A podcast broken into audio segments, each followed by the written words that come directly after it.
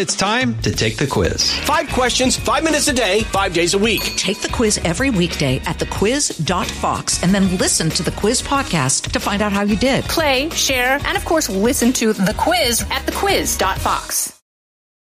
From high atop Fox News headquarters in New York City, always seeking solutions, never sowing division. It's Brian Kilmeade. All right, this is Brian Kilmeade. Absolutely. We got breaking news too, and two great guests this hour Ned Ryun, American Majority CEO, as well as Ian Bremmer, president of the Eurasia Group and author of the New York Times bestseller, The Power of Crisis. He's going to talk about the hot spots coming up 2024. And man, there's a lot of them, but his contacts and his insight is just without peer. Just quick note uh, I know this transcends sports. Bill Belichick out, mutual agreement with Bob Kraft, New England Patriots after 24 years and six Super Bowl titles, multiple division titles. Just a dominant player, has not won much without Brady. He is going to be moving on more than likely. Nick Saban yesterday, I'm out as you uh, as Alabama coach. That's huge news. By the way, they're they're really good friends, and about the same age. We'll see where he's landing and what it means. Uh, so that's going to be uh, interesting to find out and, and the behind the scenes story on that. Uh, so let's get to the big three. Now, with the stories you need to know, it's Brian's Big Three. Number three. So if you're within six feet of someone who is infected, even though they're without symptoms, there is a possibility that that person can transmit it to you or you to another person. Are you kidding me? Did he actually say? Oh, wow, great call. The Fauci fallacies. Dr. Fauci confessed to lawmakers on Tuesday that guidelines to keep people six feet apart would shut down schools, kind of made up, not based in fact, to limit the spread of COVID. Sort of just disappeared without scientific input. Really unbelievable. The conspiracy theory about a lab leak that was called maybe not a conspiracy theory. And also, the mandates might have given, given us all vaccine hesitancy. The things that Fauci actually said behind closed doors in 14 hours of testimony, we'll bring it your way. Number two. You don't get, as a witness, particularly as the son of the President of the United States, the right to tell a congressional committee how to conduct an investigation and how you're going to comply with a subpoena. If a congressional committee says we want to do a deposition before a public hearing, that's what you do. That is uh, Julian Epstein, who was kind enough to join us in Washington, D.C. yesterday, Democratic attorney, talking about the Hunter headache. The wayward, corrupt kid of the president swaggers into House hearing, holding him in contempt for defying a subpoena, insisting he would testify publicly, and that he's not avoiding telling his story. That's just not the way it works, as you just heard. The witness cannot call the shots. Even the president's sons can't call the shots. Number one. Well, Christie getting out makes it really about who was on that debate stage last night. Can DeSantis overperform in Iowa? If he does that, that could keep DeSantis in the race until Super Tuesday in early March. And for Haley, it's about doing well enough in New Hampshire, maybe even scoring an upset so she can go into her home state of South Carolina after that and have a big win. Robert Costa at CBS weighing in 2024. Felt like election day yesterday with Trump in our town hall. DeSantis and Haley in their one on one first time ever. Chris Christie says, see you later. Huge day for the 2024 election. Uh, and we'll talk about it. Foreign policy did come up yesterday, and I felt good that Nikki Haley agrees with me that we have to back Ukraine. It is in our interest. Tracking arms and tracking the money is great, and we got to do it but we have to also supply them because Russia has uh, bigger visions. Ian Bremmer knows all about it, president of the Eurasia Group, uh, and joins us today talking about the crises he's likely to face us this year. Ian, welcome back. Brian, eh, happy New Year. Always good to be with you. Yeah, I mean, do you, do you agree with Nikki Haley or more the J.D. Vances of the world who says, not our problem, focus on our border? Uh, I understand why they're making that argument, J.D. Vance and, and company, because um, it is increasingly popular among Americans saying, why are we spending? Uh, if you're not taking care of us, why are we taking care of people around the world? That's not the America that you and I grew up in. Uh, but you know, unless you resolve the challenges that people are experiencing and in their communities, unless you meet voters where they are, you are not going to move them and and that is increasingly what we are experiencing in the United States. Yeah, so we're looking at this election now, and that is your risk number one when you outline the top ten risks of this year, because it's the United States against itself. Uh, all the positives that we have uh, don't matter if we can't get our act together. so many positives. Our economy is doing so much better post COVID than either China's or any of the other wealthy democracies. We have the only global military capability in the world, but we also have a really dysfunctional political system. And we're the only rich democracy today that cannot have a free and fair election that's seen as legitimate by its population.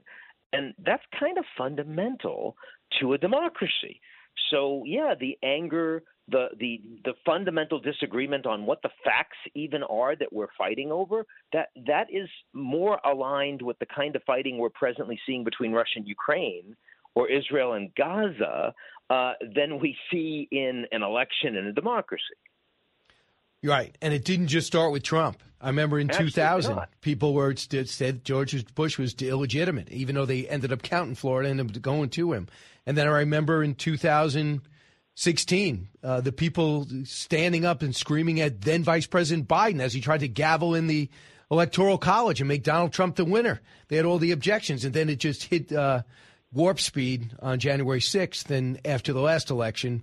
And the pandemic had a lot to do with that, that brought legitimate questions into play, uh, even though Joe Biden legitimately won the election. So the next one, the Middle East on the brink, it's no longer in theory. This is daily. How worried are you?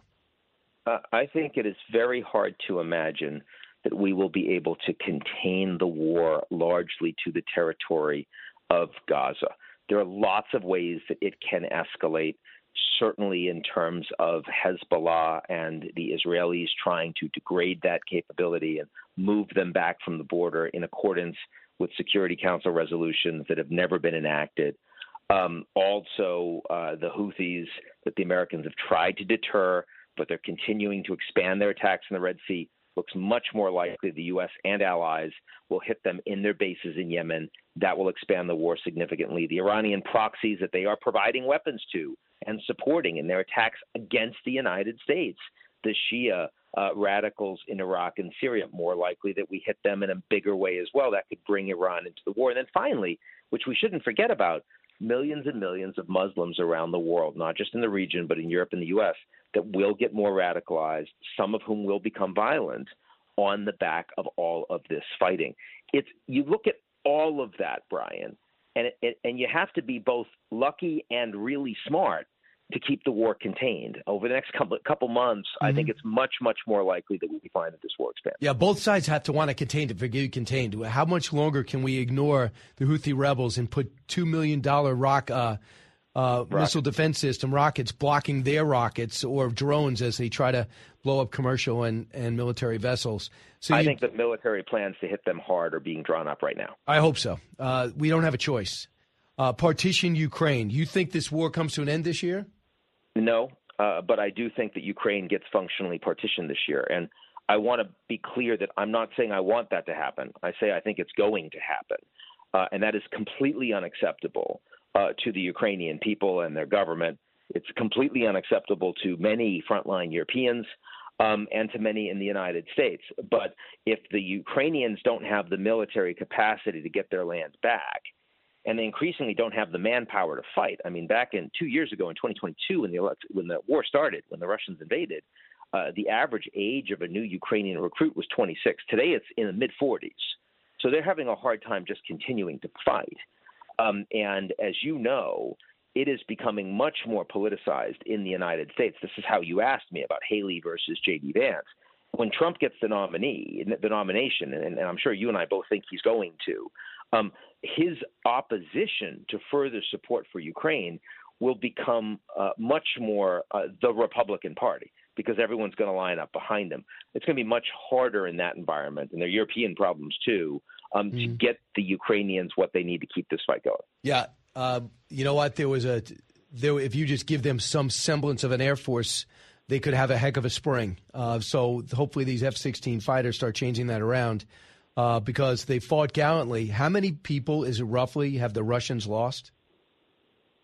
Uh, it looks to be um, a total of about 500,000 casualties. Do you believe this? Now, so, 500,000 people that are uh, I know it's crazy. Uh, that's not killed, and a lot of those people have been able to come back and fight. So the, the, the headline number is insane.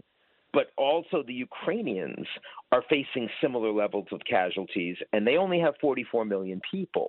Uh, the Russians have several times that number. So, I mean, the, the, look, Putin has always felt that his trump card in, in this war is the willingness of the Russian people to take pain and to outlast the West that doesn't care as much about this crisis, this fight, about the Ukrainians as the Russians do. And in 2022, it looked like he was wrong. In 2023, you weren't so sure. In 2024, it increasingly looks like he's right. Ian Bremmer with us. We're going over the uh, the crisis points this coming year and the big risks. Uh, ungoverned AI, how does that play out? Well, I first to tell you that it's not just a risk. I'm very optimistic that the technological breakthroughs of AI will unlock massive human capital, productivity, and efficiency in almost every sector of the global economy. It will feel like a new wave of globalization, a lot of growth coming off of AI. That's great. But these technologies are moving a lot faster than the ability to govern them. And given that, and given all of the countries and institutions and people that will have access to these tools, a lot of people will use them for disinformation. That will undermine the U.S. election. A lot of people will use them for malware and coding for cyber attacks, and those weapons are dangerous. And in 2024 will be the first time I think we really see these things deployed at scale. That's the risk. Uh, then you talk about uh, you talk about the axis of rogues. Uh, you say uh, it looks like there's an axis of evil. You could say rogues: uh, Russia, Iran, North Korea as well as uh, I would put China in that. You don't. I don't. And, and there's a difference. China is an adversary of the United States, but China is not providing military support to Russia. China wants the war between Russia and Ukraine to be a ceasefire. They want the Israel Palestinian war to end because they need stability on the global stage for their economy to keep functioning. They still do business and trade with everyone around the world. Russia, North Korea, and Iran, they're rogues. They've been cut off. Their assets are frozen. They've been sanctioned. They're not invited diplomatically to engage with other countries, the United States and the West. So they're crisis actors. They're chaos actors. They want to destroy us. I mean, the Chinese don't like us, but they know they need us to be strong or their own economy is at risk. That's not the case for Russia, Iran, and North Korea, and they're working together the Russians don't fight this war well unless they get all of those drones from Iran, unless they get all of that artillery and ammunition from North Korea. And in return, the Russians are providing these countries with advanced technologies that they wouldn't otherwise have. Well, where are they going to use those technologies? Against us. So this is becoming a bigger danger. And these three countries are not, they're not tiny and they're not weak. They have the ability to cause a lot of trouble globally. And you don't think China's going to recover? I've been reading all about this. It's so underreported. Their economy's struggling. Their people are unmotivated. Young people aren't looking for a job. They are there's there's some there's no women in that country. They're paying the price for the single child policy. You see this too. I was just in China a few weeks ago. Uh, there are women in China. I can report that uh, to you, Brian. But aside from that, uh, all of that is correct. Uh, the the Chinese economy uh, really, you know, had 40, 50 years of unprecedented growth with inexpensive labor that everybody needed. They were the factory of the world. That's not the way the economy works anymore. Their labor is much more expensive. We don't need as much of it. We're focusing on friendshoring and inshoring with less labor requirements. Um, and China has a huge internal debt problem corporate unperforming debt, real estate bubble, after COVID, the consumer sentiment is still really, really low. People are saving a lot. They don't feel comfortable spending. And that means much lower growth for the foreseeable future than you would otherwise expect. This is a challenge. Remember, 2008 financial crisis, we got out of it in part because the Chinese threw an enormous amount of money at shovel ready products that helped the global right. economy rebound. That's not what's happening in 2024. All right. And just to finish up your uh, to top 10, because uh, the fight for uh, critical minerals, especially with this the batteries, uh, no room for error. You say global inflation shock. Uh, the El Nino is back. That's climate and risky business. Companies caught in the crossfire of U.S. culture wars and see the decision making autonomy limited uh, and their cost of doing business rise. But I want to bring you to news of the day. there's a huge debate, and I don't know if there's an answer, Ian Bremmer, on what happens when the military operation ends in Gaza. The word in Israel, they're, they're towards throwing all the Palestinians out. Could that be possible? I mean, would they just do that even though the U.S. and the rest of the Arab world doesn't want the Palestinians? Netanyahu yesterday denied it for the first time since the war started, but many ministers in his government have been actively promoting it, and he need, needs those ministers uh, if he wants to stay in power. And if he loses power, he's going to jail in all likelihood. So, I mean, you know, we, we've heard this story before. Um, I, I think that uh, look, there are 2.2, 2.3 million people that live in Gaza, if you can call it living, and and they want out because the infrastructure has been destroyed, and and they can't continue to live in this environment. But there's no way for them to leave. The Egyptians won't accept them, in particular, because they know if they move to the Sinai, the Israelis will be very happy to take that territory, and they'll probably never come back. So yeah, there is a push among many Israelis in power um, to engage in what we would consider to be ethnic cleansing. Um, and there are there are reasons for Palestinians to escape, and I, I don't think that pressure is going away in the coming months as this war continues. Mahmoud Abbas is not the answer. The Palestinian Authority has no popularity, and they're corrupt. Uh, so uh, the meeting with Blinken and Abbas doesn't make anybody feel better. Uh, I, we have to have, take another from another hour and talk about the possibilities of what's next in a, just a terrible situation. Ian Bremmer, thanks so much. Always great. Yeah, I'm sure I'll be talking soon. Take it easy, Brian. You got it. 1 408 7669. Ned Ryun at the bottom of the hour. We're going to go over the debates last night, the one on one, Chris Christie's decision, the off mic moment, as well as Donald Trump's town hall. You're listening to The Brian Kilmeade Show. Diving deep into today's top stories, it's Brian Kilmeade. The Fox News Rundown, a contrast of perspectives you won't hear anywhere else. Your daily dose of news twice a day, featuring insight from top newsmakers, reporters, and Fox News contributors. Listen and subscribe now by going to foxnewspodcasts.com.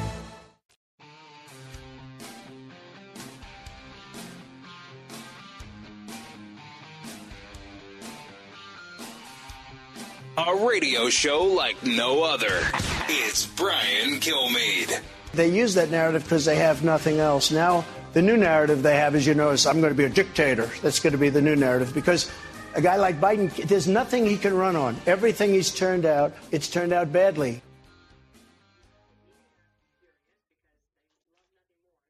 I'm not going to have time for retribution. We're going to make this country so successful again. I'm not going to have time for retribution. And and remember this our ultimate retribution is success. Yeah, welcome back, everyone. Uh, Donald Trump, too, it's just brilliant. It's so simple, but he never really does a simple thing. What are the two criticisms that people have on him? He says he's going to be a dictator. He had a sarcastic answer to Sean Hannity's question. To anyone clear thinking, they know he was kidding. He said, I'll be a dictator on day one with oil and border. And then was like, he told you he's going to be a dictator. So he just says, I was kidding, said it. And then he said about retribution. He took a question from the audience. And he said, no time for retribution moving forward. So anybody who says he's going to have a, uh, a four year term of revenge, he just put it to bed. You could speculate, but now you can't use his words. So he was relaxed. He was insightful. He feels like he's winning already. Um, and with Chris Christie dropping out and not endorsing Nikki Haley, feels better. Uh, I'm going to play that when we come back. I'm going to play the off mic moment that caught Chris Christie on mic that really prevents him from endorsing Nikki Haley. I'll let you know why.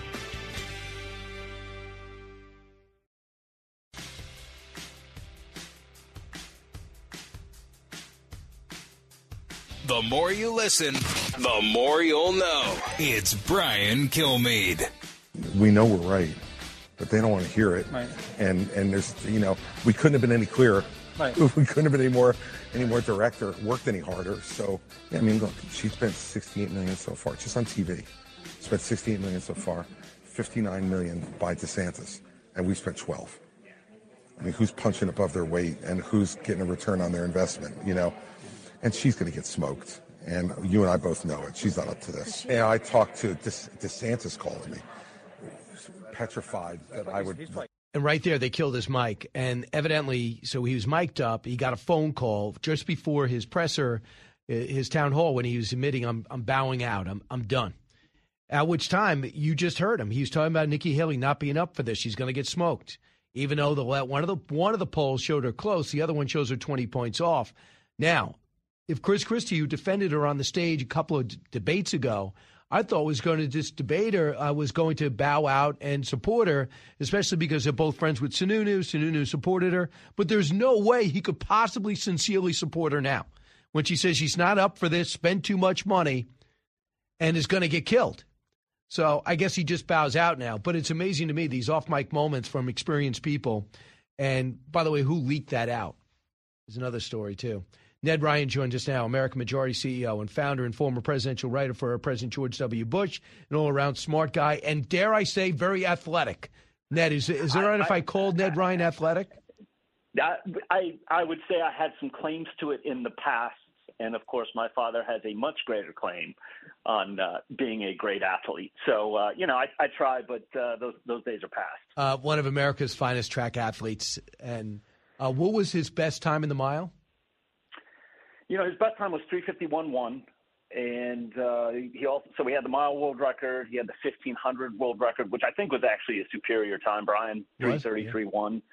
And then he also held the half mile world record and uh, obviously a three-time Olympian, and also a, a, a, recipient of the Presidential Medal of Freedom, which I thought was a very nice touch by uh, by President Trump. Who, first time I ever met with President Trump, we spent the first half of the meeting talking about my dad uh, because he turned out to be a huge fan. Uh, of my dad's running career, so it was, it was really nice of him to actually give him that medal. Because Wide World of Sports used to cover it, Dave Wottle, your dad. Oh, right. We we used to know these guys. Uh, we used to know. Yeah um, I'm trying to Stone. What was his first name? Uh, used to go over oh. that. Oh, Dwight. Dwight. Dwight Stones. Uh, Dwight Stones. Yep. He used to be the the high jumper. Uh, so we used to know these guys. The Wide World of Sports you used to wait. There was no ESPN. I remember being really young, no ESPN, oh. and used to watch that. That's how we got to know your dad. And who was the runner who put who always wore the hat and would put a safety pin in? It? Who? Oh, so Dave Wottle wore the hat. Dave, Dave Wottle. Wottle was the one. Uh, he won the he won the gold medal 1972, 800 meters. He was known for his beat up old yeah. white hat, which he wore in the Munich Olympics. Won the gold medal. Uh, but yeah, that that was Dave Wottle, who was obviously one of our great half milers, uh, and actually ended up. It's kind of funny in the 1972 Olympic trials. Uh, first event was the 800. Uh, my dad went a little too early, too soon. Dave Wottle ended up winning uh, my dad did not make the team, and then my dad had his revenge on Dave in the 1500 meter final, beat him, won the 1500, obviously made his third Olympic team that year. So interesting. So, Ned, to something less important, like that off mic moment by Chris Christie, where he says that, that Nikki Haley is not ready for it. What's your thoughts on this? Well, first of all, again, you, you made this point. These guys have been in politics for years. How do you not know not to be talking about these things on a hot mic? right? This, this is Crazy. happening again and again and again these days. Well, no, it is pretty interesting, right? I think a lot of people assumed if and when, and I thought it was more likely when Chris Christie dropped out, that he would turn around and endorse Nikki Haley. Uh, that is obviously not the case. He's not going to do that uh, because I think he's he's being realistic. This might be one of the only times I have agreed with Chris Christie in recent times that Nikki's going to get smoked. She's going to get smoked in Iowa, uh, as is I think Ron DeSantis. They're going to go into New Hampshire. I have to tell you, I don't believe that it's actually that close in New Hampshire. I know there's that one poll that you mentioned that shows it within eight or nine points, whatever it is. I tend to think she's still down 20, and Donald Trump's going to come out of Iowa with a head of steam and momentum. I don't see her beating him in New Hampshire, and I think she goes to South Carolina, her home state, and I think he also trounces her there. So, a couple of reasons why I think it could be closer, and we know that New Hampshire, you could be a Democrat and you go, you know what, I'm going to create some havoc. I'm going to go vote for Nikki Haley. I'm going to go extend this, and or. You know, I got nobody to vote for. Let somebody legitimately say, you know, I got no one to vote for. There's no Democratic primary. So I'm just going to be, uh, I'm going to, the moderate people could go for somebody who's looked at as more moderate than Donald Trump. My, my, my comeback would be a little bit, I think Ron DeSantis drops out after Iowa. I, I do. I, I don't think it's going to go well for him next week. I think he'll drop out you know, he's got some following in New Hampshire. I think those voters go to Donald Trump. So I think there'll be obviously some offset to whatever dynamics take place with Chris Christie dropping out, obviously open prime, all that thing, all those dynamics. I just I have a hard time believing it's going to be a single digit win for for Trump. Uh, I think it'll be double digits, but if it's close, I still think he wins. And I, I, I have to tell you, Brian, I, I've never thought this was that terribly competitive a primary. I thought this was over six, seven months ago. But I'm I'm more and more convinced this will absolutely 100% be over on March 5th, right? Super Tuesday. There'll be such a number of delegates up for grabs. Trump's going to win the majority of them. He will make it basically mathematically impossible to be beaten after Super Tuesday. So I would say whatever happens between now and March 5th, I think it's over definitively on March 5th. Ned, excuse me for not knowing this. Are you a lawyer? I, I am not a lawyer. Okay, so I uh, for the president of the United States, I think his strategy, his legal strategy, is his political strategy. Make it a knockout early. So if he has to sit in court in March, he is the presumed nominee. Right. It's not a guy right. competing. Number one, it keeps him from com- go campa- campaigning. Number two, he wants everyone to know I am the opponent of the president, and he's attacking me.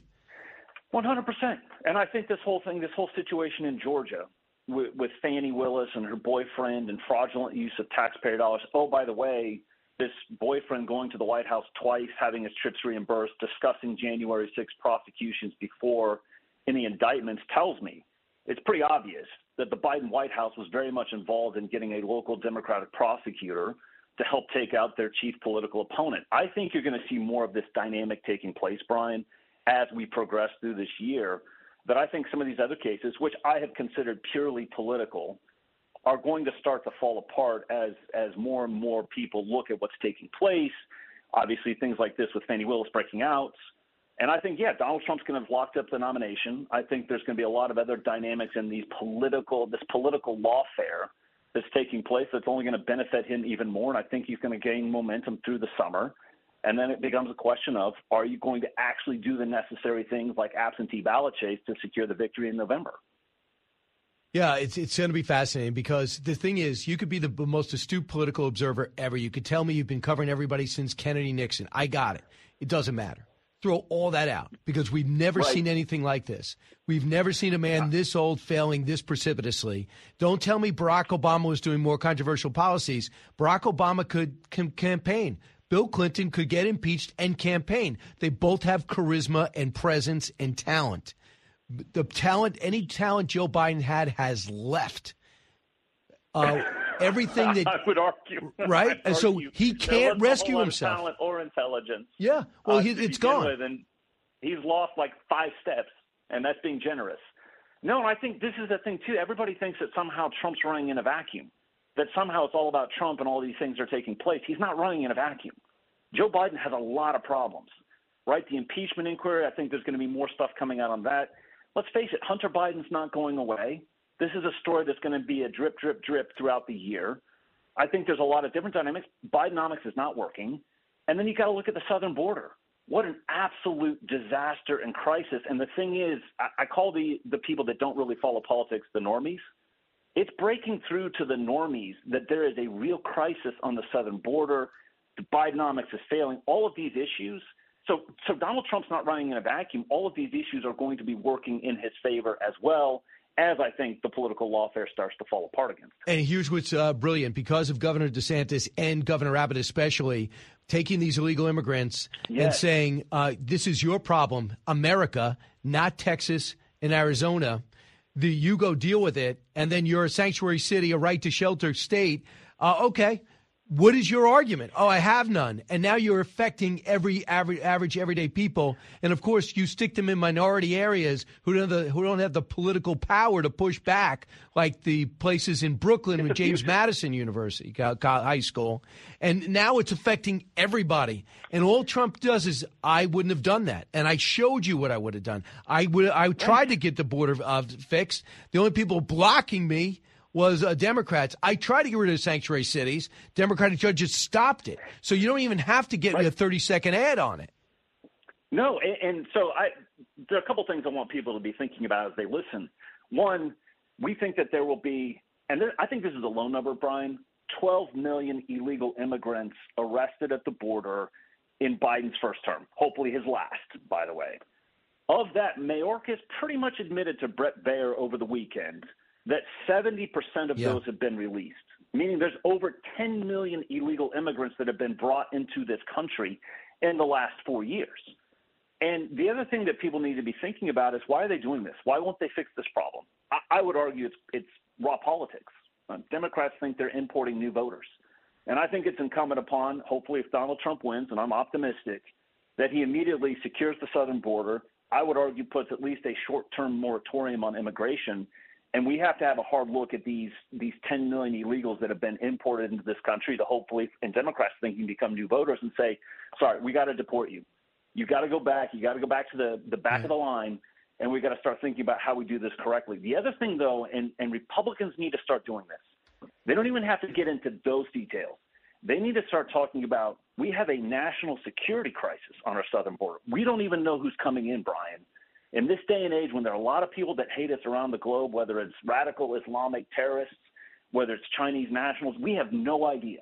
National security, and also it's a fentanyl crisis. We have a crisis on our border that you can do in 30 second ads, and Republicans had better start doing it right. and communicating to the American people national security and a drug crisis. And we need to stop it. We need to stop it immediately. And we are the only ones that will actually do it with Donald Trump in the White House. Yeah, we're going to see what's going to happen. Lastly, Ned, you've seen a lot of uh, you've seen a lot of times where the Secretary of State doesn't like Secretary of Defense. Case in point, Colin Powell and Rumsfeld. It doesn't bother me. Right. You know, Shultz and Caspar Weinberg evidently didn't get along. Okay, does not bother me. Fun. Yeah, it's okay. But I've never seen a Secretary of Defense disappear for two weeks in the middle of a the Middle East in flames. Nobody knows. No chief of staff was involved. No deputy was informed. The president didn't know. He's got cancer, still in the hospital. We got a hot we got a hot conflict right in the Red Sea right. at this moment. Can you make sense of the chain of command falling apart? Nobody's being fired. In what planet can a Secretary of Defense disappear for two weeks and the president not know it? Well, I think it probably calls into well. First of all, it highlights again, I think, the the massive incompetence of this administration. Like, how do you not know where your Secretary of Defense is? How do you not know he's in the hospital? Absolutely serious. How are you not talking situation. to him every day? How do you not talking to him at the same time? Boy, I gotta I gotta really ask the question again: Who's actually in charge? Yeah. Who's in charge of this administration? And did that person? And I'm insinuating it's not Biden. Did that person actually know where where Lloyd Austin was? I, I just think there's massive incompetence being displayed. And uh, I think hopefully the American people are looking at this going, we actually need the adults back in charge around And do you here. notice what I just said had nothing to do with politics? Zero. This is this Right. is the mechanics of an administration. This is your audition, your final year. You are You're failing, supposed to be competent Yes. on a basic level, and they're not. and they be they be rocking Trump. You can't run an administration. You don't know how to appoint people. They don't feel as though they got to report to you. the, the- whole place is running wild. Nobody's in charge. Can you imagine what other networks would be doing if this was Trump's Secretary of Defense just disappearing in the oh. middle of Mi- Middle East turmoil? nonstop 24 7 blaring headlines constantly hammering on him and on top of this incompetence all your policies on every front are failing whether it's economics whether it's immigration foreign policy everything is a disaster and oh by the way you're incompetent Uh, Ned, I'll talk to you soon. Uh, he's the CEO of Sounds American good. Majority, uh, founder and former presidential uh, founder, I should say, and former presidential speechwriter for uh, for W. Uh, Ned, thanks. thanks brian All right, uh, listen. We come back. I'm going to squeeze in some calls. Also, uh, this huge football news that transcends whether you're a sports fan or not. I'll go over it when we return. Politics, current events, and news that affects you. Brian's got a lot more to say. Stay with Brian Kilmeade. If you're interested in it, Brian's talking about it. You're with Brian Kilmeade. His impact on New England, what he's done in New England, it, it'll never be matched. It'll never be matched across any other organization in terms of the, I mean, the, the Super Bowl appearances, the Super Bowl victories, all the winning that he's done. Um, I was very lucky to be a small part of that and, and be a player under him and learn about truly what it takes to win football games. You know, Brady, I was with Coach Belichick when he was an assistant coach in 96 under Bill Parcells' staff, and he was only like the secondary coach, and he would speak up in meetings rarely. So, it from went from there to Pete Carroll to Bill coming back and going five and eleven our first year to turning it into what it is now and him maintaining that for so many years. Uh, that is Tedy Bruschi, the outstanding linebacker who had a uh, had a brain aneurysm too. He was really uh, hurt, but a fantastic player, ESPN broadcaster, commenting on the uh, closing out of the Belichick era in New England. Uh, the second most winningest coach in NFL history, but he actually has wor- lost more games than anyone else in history, too. But he's way over 500 for his career. Now at 70, he's going to look to go elsewhere by all indications. We could be surprised by it, but it looks like he's looks to go elsewhere. Now, that means Brady, we know, is gone. Now it looks like Belichick's gone. Robert Kraft will try to see if he can win without either one of these guys for the first time in 24 years, right? 24 years. Now, he was coaching, had Bill Parcells. Bill Parcells got him to a Super Bowl. They didn't win it. Uh, they didn't win it. They they did in fact lose to the Green Bay Packers. The only time Aaron Rodgers had, uh, excuse me, Brett Favre had won that Super Bowl. Got it. Uh, then uh, Parcells leaves, and Belichick. Uh, they go to the Jets. The Jets uh, have Bill Parcells in charge, and then he ascends to become general manager. And he gives it over to Belichick. Belichick takes it for a day and just says, "No, I don't want to do this." Then he goes to Robert Kraft. Kraft goes, "I'd love to hire you," and he does, and they have this success. But they weren't doing great when Drew Bledsoe was quarterback, even though he was the number one pick overall.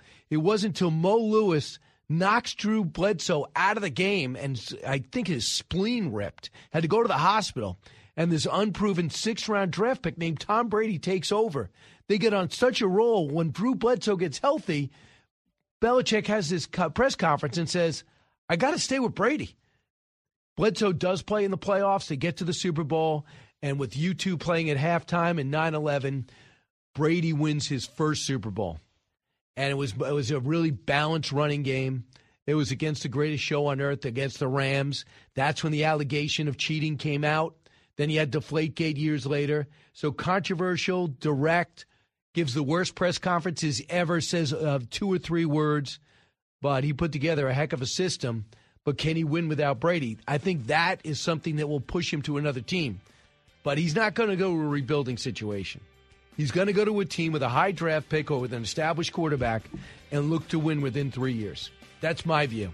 It's going to be a press conference in about two hours. We'll see what happens from there, and a lot of speculation.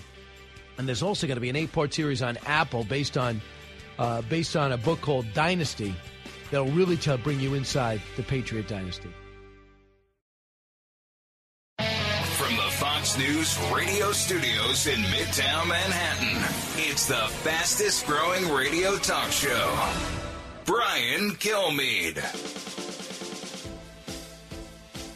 Hi, everyone. Brian Kilmeade here. Thanks so much for being here. Down the street, right here in New York City, Donald Trump will find out with closing if he can give uh, closing arguments, will be able to persuade a judge who's clearly partisan and against him in his uh, civil case. They're trying to bankrupt him. They want $340 million, this attorney general, saying he overestimated his properties.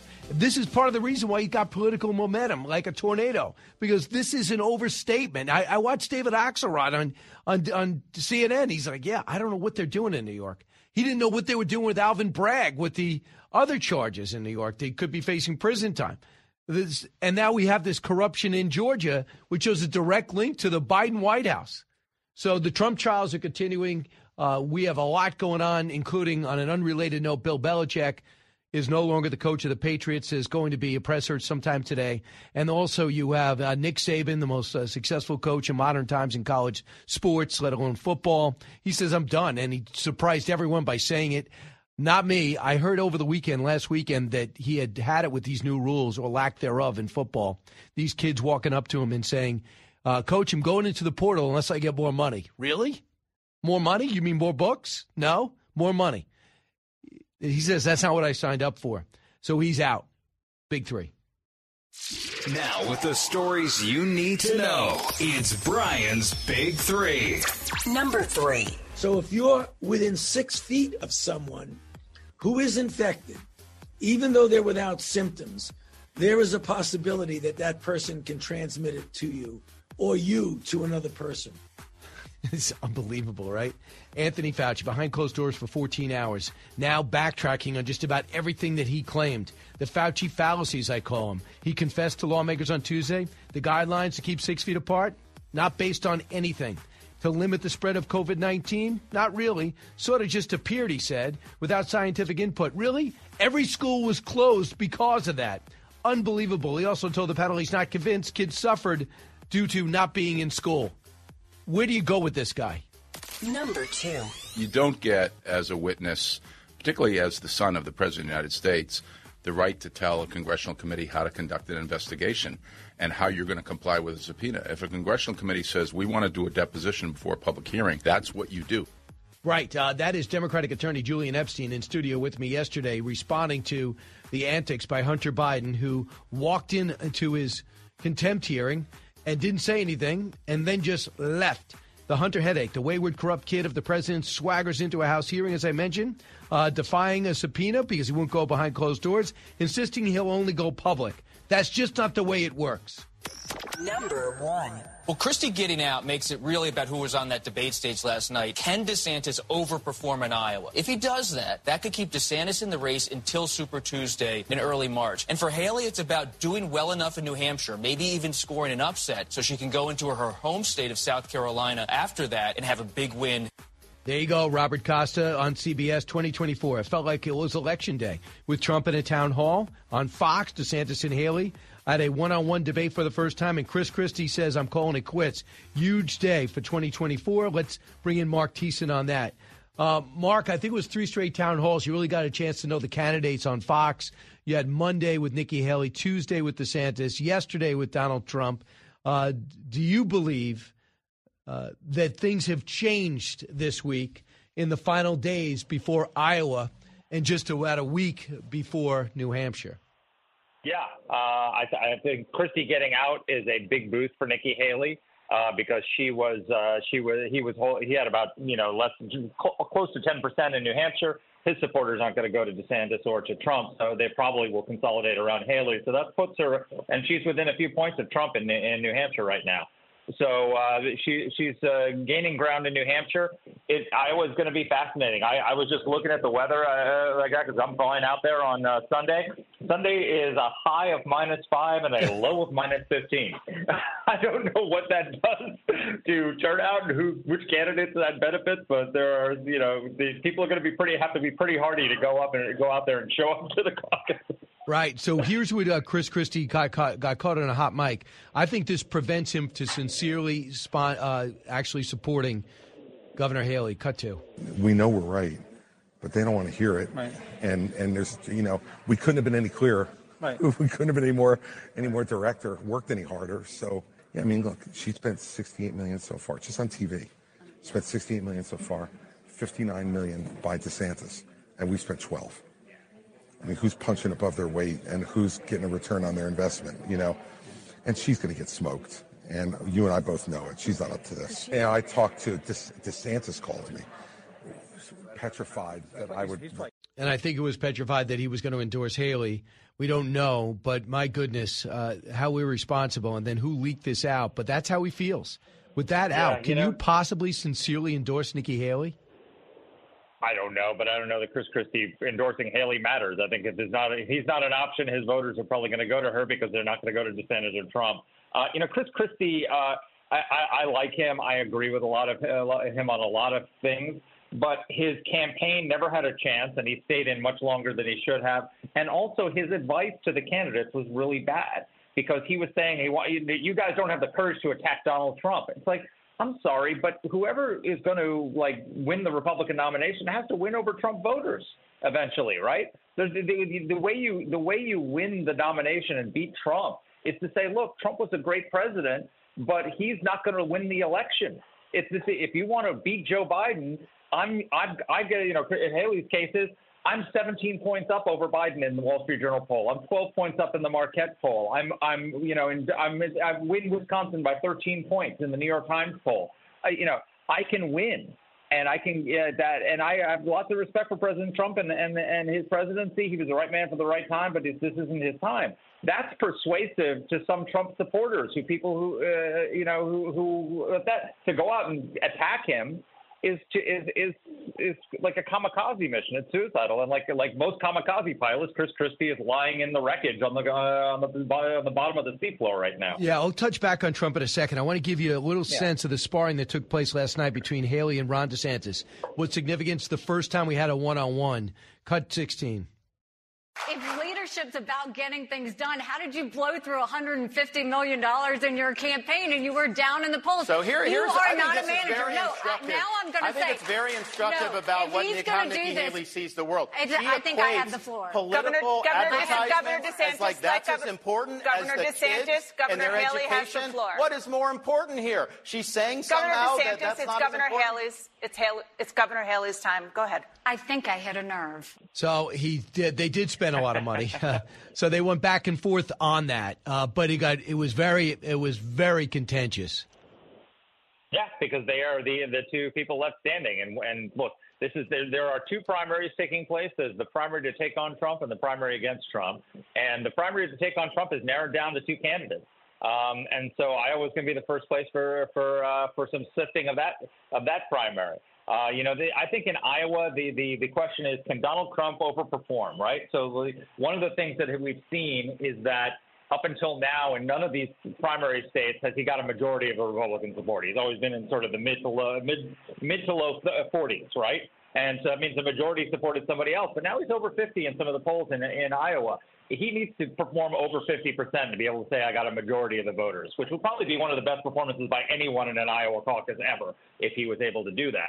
And then we got to see where you know the, the, what's what we're watching for is second place, and does somebody pull ahead? Is it is it a horse race? Are they separated by a few points, or can Governor DeSantis really like get close to Trump? Can he get into the 30s? Can he get you know can he can he pull off a decisive uh, second place? If he can, then he's got some life. If he if he basically just ties Nikki Haley, or even worse, loses to Nikki Haley in New Hampshire, he's done. Um, and then it becomes a two-person race going into New Hampshire, really. So he's he's bet all of his marbles on on Iowa, so he's got to deliver a, a strong performance. There. You know, I know both of us are in the same situation. I'm not looking at dual screens. We're both traveling, and I need the, yeah. to watch the town hall and the debate at the same time, and then watch the repeat in the morning. So I'm lucky enough to get up at 2:30. So I'm seeing these stuff plays. I didn't join you in that, Brian. Right. I, I texted you. You didn't answer, so I watched by myself. Uh, so, so Donald Trump did a few things I think were important. Here's one of them. Cut three. I'm not going to have time for retribution. We're going to make this country so successful again. I'm not going to have time for retribution. And and remember this: our ultimate retribution is success. So that's a big thing. They said it's going to be a it's going to be a term of retribution. He's not going to be out there for us. Then he answered this question about dictator. Cut four. They use that narrative because they have nothing else. Now the new narrative they have, as you know, is I'm going to be a dictator. That's going to be the new narrative because a guy like Biden, there's nothing he can run on. Everything he's turned out, it's turned out badly. And we went on to say I was kidding with Sean Hannity. I was having some fun, and then people want to take that statement, and he clarified. I am going to come down and crack on the border and drill right away. That uh, he says he'll do. So he's going to make it a little harder to to to wail away on him on the other channels. Except, so here's the thing: Donald Trump, number one, he's incredibly charming. Um, and if you've spent any time with him, as I have and you have, you know that that he can he can turn on the charm. He's a he's a very compelling individual. His rallies, he's charming. That's why his supporters love him so much. Uh, and two, he seemed to it seems like he was pretty disciplined yes last night. He was. The question is, can he be disciplined over a season as opposed to one game? Right? You know, there's there the you know in sports there's that player who like goes out and you know play, plays amazing one game and then like disappears or or is a net liability on the other on the other games. It's like he's got to do that for an entire campaign season. I don't know that he has the discipline to do that. Um, so that, that's what I worry about. Look, I, I think that Donald Trump was one of the best presidents we've ever had in, in the history of this country. But the reality is, this election is not going to get decided by Republican voters. Um, it's not going to get decided by the people who are rallying around him because of the indictments. It's going to get decided by a few thousand independent voters mm-hmm. um, in in a handful of swing states, and they can't stand him. They, they, they, they, they, so we're faced with a choice. If, if this comes down to a Haley uh, Trump choice, which I think that's where it's headed once we get to South Carolina, if the question is, do you want a candidate who these independent swing voters have to choke down their bile to vote for because they hate Joe Biden? Or do you want someone they're going to enthusiastically rally around and who can deliver a landslide? Because that's where we are. I mean, Joe Biden is the most unpopular president in the history of polling. And in the Real Clear Politics average today, Trump is beating him by 1.2%, which is a statistical tie. He should be crushing Joe Biden. Should be absolutely crushing Joe Biden. Who's crushing Joe Biden in the polls? Nikki Haley. She's the only candidate who beats him by double digits consistently in the Why polls. Why doesn't DeSantis So- crush Biden then? I don't know. You know, I, I, I that that clip you just played, where he was sort of he was he, one, he's just not very warm and fuzzy, and I think that stuff matters in politics. I mean, one of Trump's you know Trump's qualities that people like about it is he's incredibly charming and funny, right? DeSantis isn't charming and funny, and then two, he was, the way he was just sort of barreling through her, it's unappealing. Um, and I think he also made a tactical mistake, which is he went after the hardcore MAGA vote um, and and positioned himself in that way instead of trying to win over soft MAGA voters and non non Trump voters. And that's where that's those are the available votes in the Republican primary. And so the hard MAGA voters aren't going to DeSantis. They may like DeSantis. They may think, oh, maybe in four years he'd be a great person to run for president. They're not going to vote for him. You had to win over soft MAGA voters who were like Trump but are sort of open to mm-hmm. other alternatives, and you have to go after the non-Trump voters. And he It's sort tough. of just, they're not interested in him. Yeah, I know, but if anyone could beat Biden, then DeSantis, the most, one of the most talented and with the best report card ever, should be trouncing Biden too. Because even though Haley and he are different, I'll He's give you that, but he's not. And I don't know, you know, I don't know. Like I, I that's the whole thing. People are like, well, Trump's so polarizing. I know, but DeSantis not really polarizing. I admit you. There's two things you need. You need to be able to get the job, and then you need to be able to do the job. DeSantis, He can do I think, job. can do the job. So the question is, can he get the job? And, what's a mis- what's a mystery about it, Brian, is he just ran one of the best gubernatorial campaigns anybody's ever run in the history of American politics. And how does he turn around and a few months later run one of the worst presidential campaigns anybody's ever run? It's it's mystifying. This is a guy who won independence by double digits, won the state by 20 points, won women, won Hispanics, won you know uh, he he was he just broke every record you could in Florida politics. And then he turns around and just alienates all those same constituencies on a pres- on a national level. It's just mind-boggling. I don't I don't understand it. Uh, but you know, people in history, people run often. Most of the time, people who get elected president, they don't get it on their first time. Trump's an anomaly that way. Um, and Barack Obama was kind of an anomaly that way. But throughout history, most people go for it once or twice before they finally win. And maybe he's got a, maybe he'll do it in the future. Yeah, uh, Marks Connolly has right now. It says you have a chance this year, Republicans. Do you want a toss up or a landslide? And you just heard you heard a little bit about what he what his premise is. Lastly, Joe Manchin, I saw two weeks ago. I think he's he's going to Iowa. Uh, he's going to go start touring around a listening tour. I think he is in on uh, no labels. Now, if you don't think he can win, okay, I got it. But do you remember how? Do you remember how? Uh, you remember how the, everything changed when we had a third candidate, a legitimate third candidate in there, and now could everything change again with Joe Manchin in there, maybe running with a Mitt Romney or a Governor Huntsman or somebody like that? We know that uh, Jill Stein changed the nature of some ele- some of the election. Yeah. That If Joe Manchin's in, and he qualifies for the debates, my goodness. Yeah, so one, it, it could be Joe Manchin, but also No Labels polling has shown because they're not committed to, to necessarily having a Democrat at the top of the ticket. No Labels polling has shown that they actually do better with a Republican at the top of their ticket. So it could be Johnson, it could be Chris Sununu. Um, that would be quite a, quite an interesting uh, quite an interesting thing. And look, I think that no labels. It, a third party has never won in American politics. It's like you know, it's it's the uh, ultimate you know uh, you know uh, uh, missing you know ca- cause that never never seems to work out. I think this year is different because you look at the polling and the one thing um, that Americans agree on is they don't want a Trump Biden rematch. The, the super majority, 70% of the Americans don't want to win a Trump Biden rematch, and they're get, probably going to, they're maybe getting one. If they do get one, they have no, you have no safe haven to go to if you're, if you don't want either one of those. Democrats not going to vote for Trump. Republicans aren't going to vote for Biden. But if you have a third party ticket that's serious with serious people on it, there's a lot of people look at that and say that's a safe place for me to go. I might vote for that. Yeah, So they may get me off the couch. Mark Thiessen, Yeah. thanks so much. Fascinating time. All it's right. going to be a big weekend. We finally get some results in Iowa. Mark Thiessen, thank you. Take care, Brian. You got it. Uh, listen, Dan Bilak, we go over to Ukraine at the bottom of the hour, but next it's about you. 1 408 7669. It's Brian Kilmeade.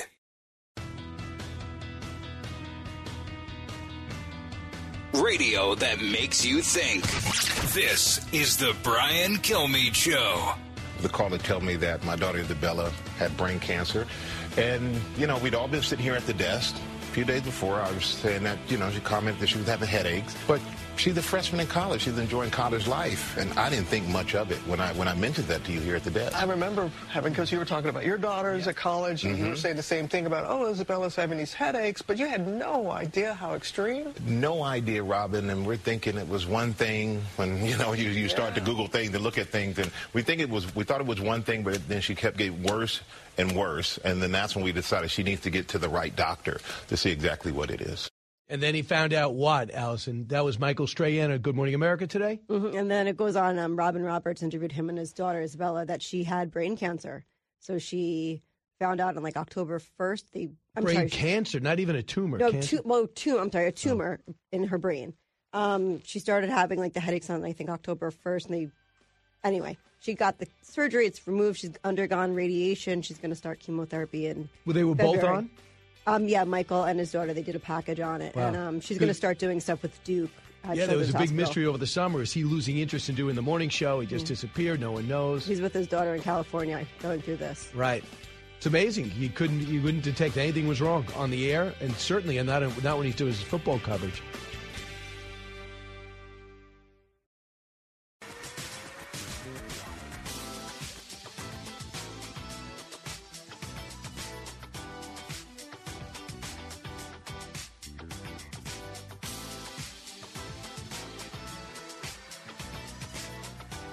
Breaking news, unique opinions. Hear it all on the Brian Kilmeade Show.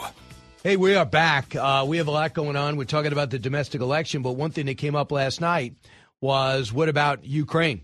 And one person who has the Ukrainian policy, which says we got to give them what it needs to be successful, is Nikki Haley. And the one who says we're going to have to wait and see. We don't want to pay for people's pensions. I don't want to pay for people's salaries. There's got to be more accountability. Was Ron DeSantis. So very much front and center. A lot of Republicans are bailing out on supporting uh, supporting the uh, the war effort in Ukraine. Hopefully, they're going to get this thing done at the border, and a big check will be written to Ukraine for weapons because they already proven proven they're great fighters. Here's what uh, they were saying about Ukraine last night. Uh, here's Nikki Haley, cut 17. Russia said they were going to invade U- Ukraine. They, we watched it. China says Taiwan is next. We better believe them. Russia said once they take Ukraine, Poland and the Baltics are next. Those are NATO countries, and that puts America at war. This is about preventing war. It's always been about preventing war. If we support Ukraine, that's only 3.5% of our defense budget. Biden and no one else is telling the American people the truth about that. Here's what Governor Ron DeSantis said about Haley's policy, cut 18. I supported Trump's policy uh, vis-a-vis Russia, Ukraine, and it was successful. Um, you know, the Biden policy has not been, but Nikki Haley is basically a carbon copy of what Biden is. It's an open-ended commitment. They want another 108 billion dollars. They will not tell you uh, when the, the uh, they have achieved their goal. So uh, back and forth. It was somewhat nuanced compared to somebody like J.D. Vance, who says, "Oh, we just don't want to do it." Daniel Bilak is there in the in the fight, member of the Territorial Defense Forces of Ukraine, former chief investment advisor to the Prime Minister of Ukraine, and head of Ukraine Invest. Uh, Daniel, welcome back. Uh, Thanks for having me. So, what concern is what concerns you most about America's political process as it relates to Ukraine? Well, you know, uh, Brian, we've been hit by 500 missiles and drones in the last uh, two weeks in, in three major waves uh, since the, the 29th of December.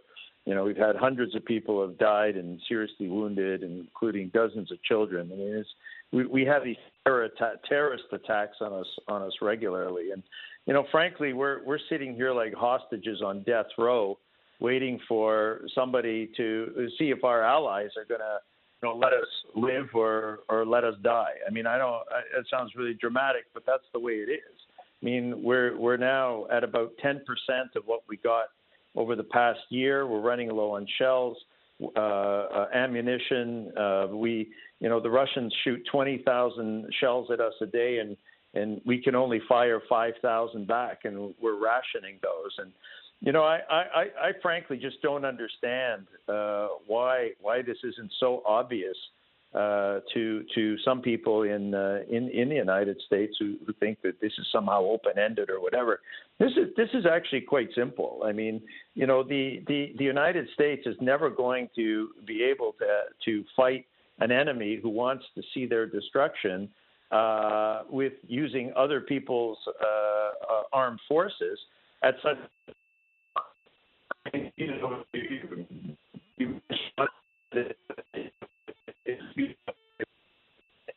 Hey, Dan, try to get uh, to a little bit of a better spot. Daniel's calling us from a war zone right in Ukraine.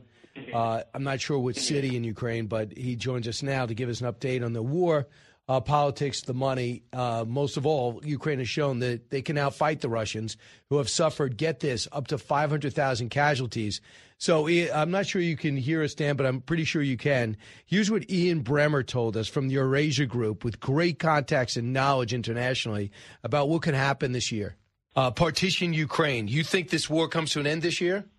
No, uh, but I do think that Ukraine gets functionally partitioned this year. And I want to be clear that I'm not saying I want that to happen. I say I think it's going to happen. Uh, and that is completely unacceptable uh, to the Ukrainian people and their government. It's completely unacceptable to many frontline Europeans um, and to many in the United States.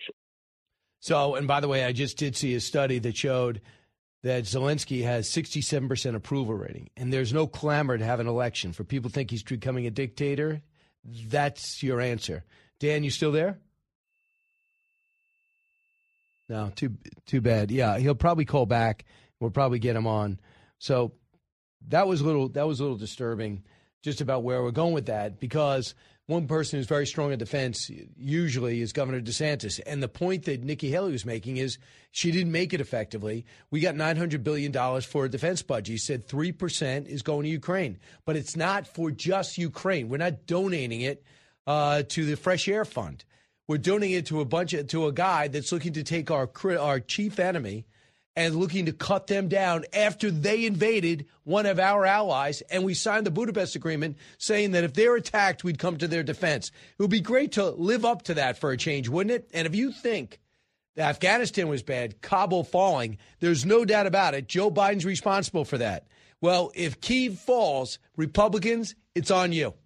And whether you think it's right or not doesn't matter. We have a million people on record. We're not going to fund that war. It's crazy because they'll just absorb the Baltics. You'll go, those countries are too small. Moldova, I can't even find it on a map. Poland, well, they could fight their own war. I could just see it happening. Nobody wants war. Daniel, you're back, right? Yeah, I, I can hear you, Brian. Thanks. All right, good. So I just played, you know, they, they're worried. Uh, Ian Bremmer's worried there'll be a partition of Ukraine because it's going to be almost impossible to get them out because of their mining and how slow we've been in training your and getting you planes and, tra- and training your pilots?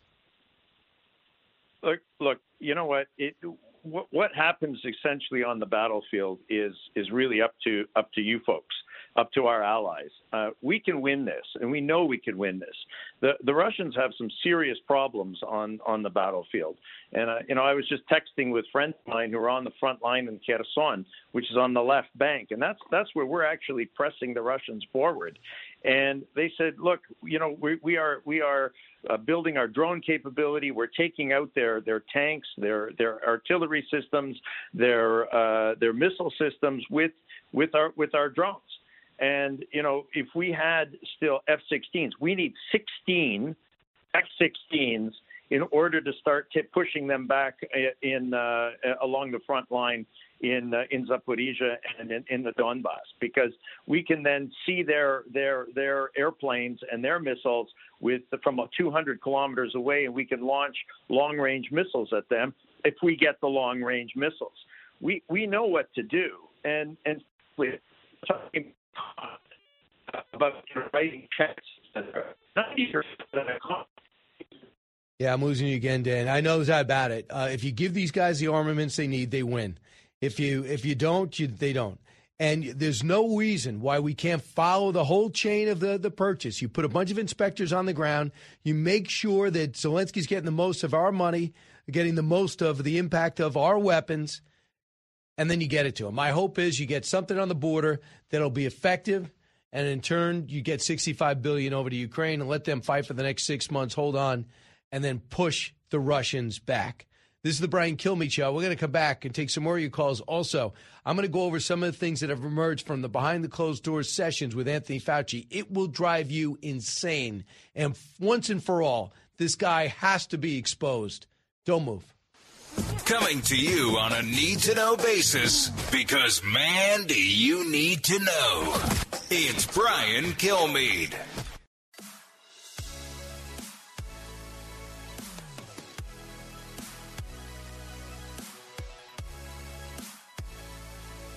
The fastest three hours in radio.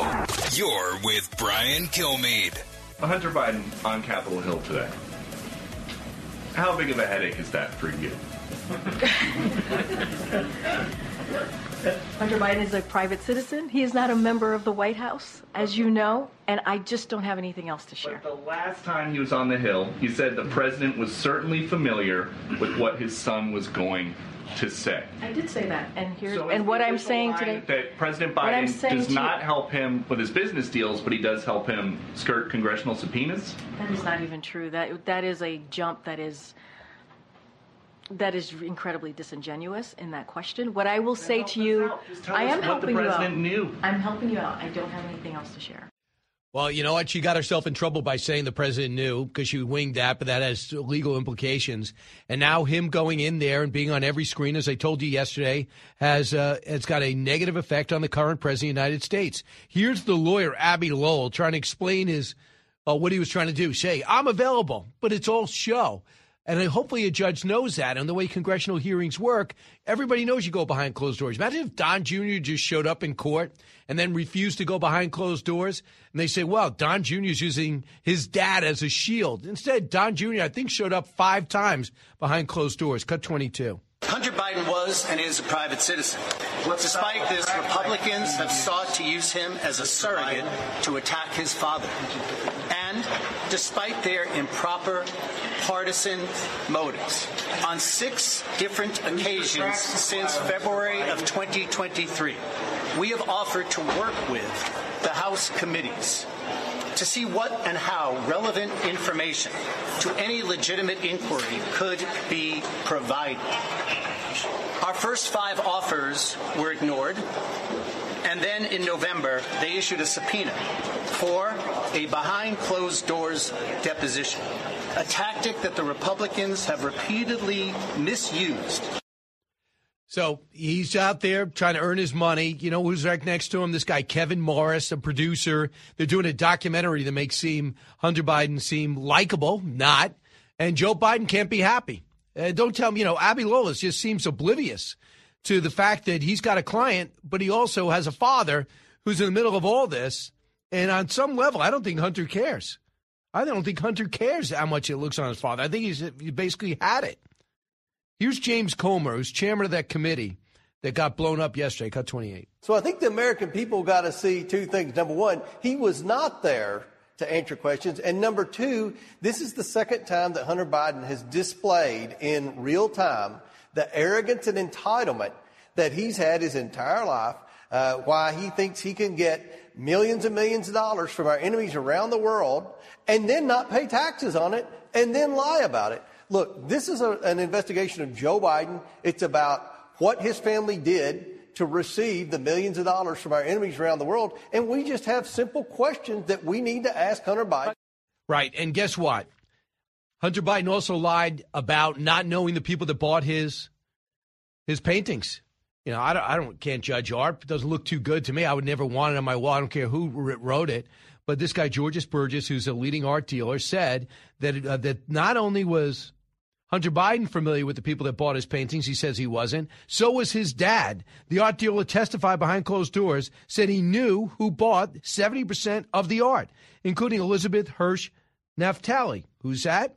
She obtained the works by the son right before getting a prestigious presidential appointment. I mean, this is unbelievable. Can you imagine doing crack and hookers, all the problems you have with taxes, the international business deals without uh, registering as a foreign agent, and then when you decide I'm going to take it easy and just be an artist, you're still corrupt, lying about it. And why would the president of the United States risk this? Really? You bought my son's paintings and I put you in an appointment? I can't do that. Or look, at the very least, looks terrible. But it is terrible. And today he's standing uh, he's standing to be formally charged for ducking taxes at the tune of 1.5 million dollars. I think it's more than that.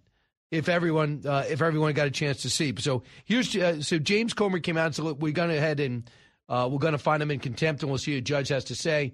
Uh, so they get 25 votes. It gets out of committee. We'll see if it get a full a full vote. Hunter knows he's not going to jail on contempt. Hunter knows he's in trouble on other things. You just can't make millions of dollars and not pay taxes. And I know you, everyone just got fresh off doing their taxes at the end of the year if you're in your own business, and then you got to get ready for the normal date for everybody else. You know what it's like. You have you have your attorneys all over you to make sure the IRS is not all over you. But he doesn't care. But it's Donald Trump that's in trouble. Donald Trump getting sued civilly, 91 charges, uh, criminally and we'll see where all these court cases go. You know, he, a couple of days ago, he had a chance to have his law team say that he should be immune from these charges on January 6th because he was president, and now it goes up to a higher court. You know why Trump wins at the very least? Because even if it gets rejected, you appeal it, it could delay it. And then once they say, okay, you're done, your appeal didn't work, and it got rejected by two courts, then you got to get ready for the date. You turn around and go, I can't get ready for this date. I was preparing for the charges to get him to dismiss and then they instead of sitting the day after Super Tuesday, you kick it down the line. The documents case is going to be kicked down the line. They say there's so much to go through. They need so much time. The judge needs more time. So we're going to see where that goes. Here's David Schoen. He talks about uh, he's for a former Trump impeachment lawyer, and there's a lot of them. And he talked about Trump wanting to deliver on his civil trial with Letitia James there to deliver the closing statements on why his company is so great, unlike Letitia James, James is so bad and so political.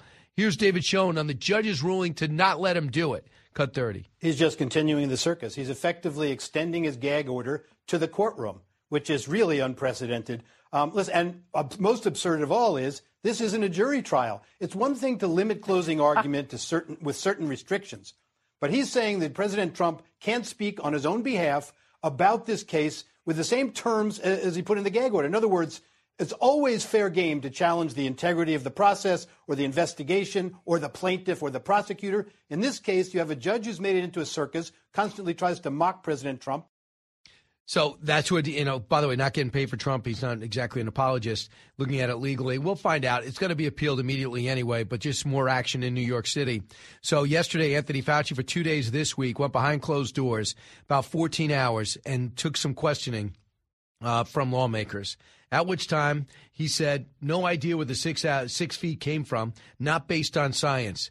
It closed every single school in America for a while. Why? Because you can't have a classroom with class with desks six feet apart, and then you walk through the hall, you're one foot apart. So shut down schools. He admitted that. A lab leak. He told us, but conspiracy theory. They would suspend your account if you tweeted out that I think this uh, this virus came from a lab. He admits it's not a conspiracy theory. He wants us to believe kids were not affected by school shutdowns. Listen to Brad Wenstrup. He was frustrated about other things he didn't say. Cut 38. I will say the one thing that's been most interesting is a new definition that we've heard, and Dr. Fauci refers this as the um, his operational definition of gain of function.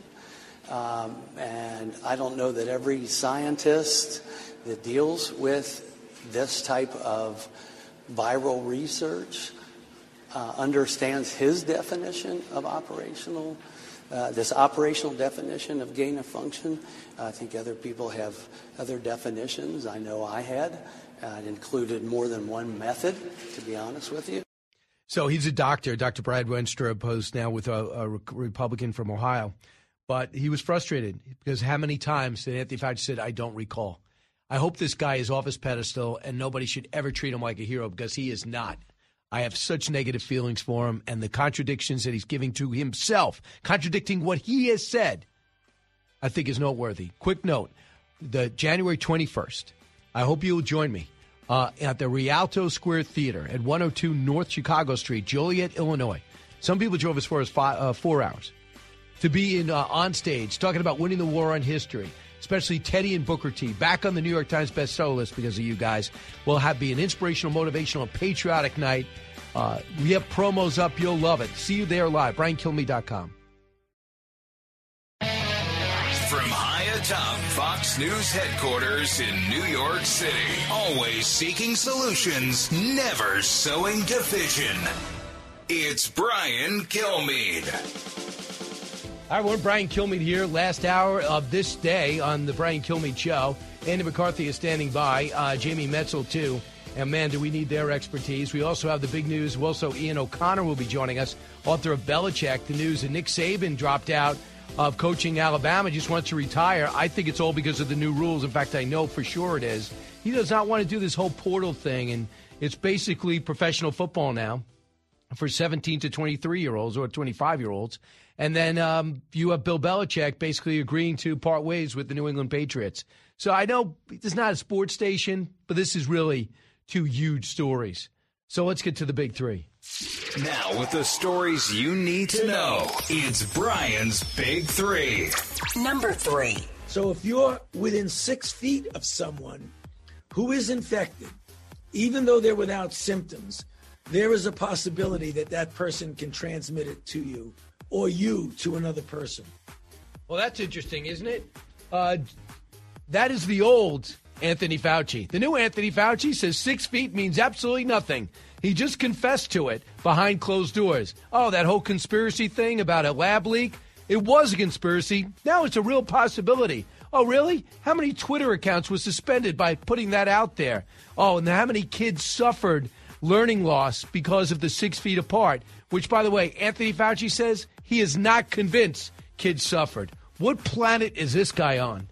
Number two.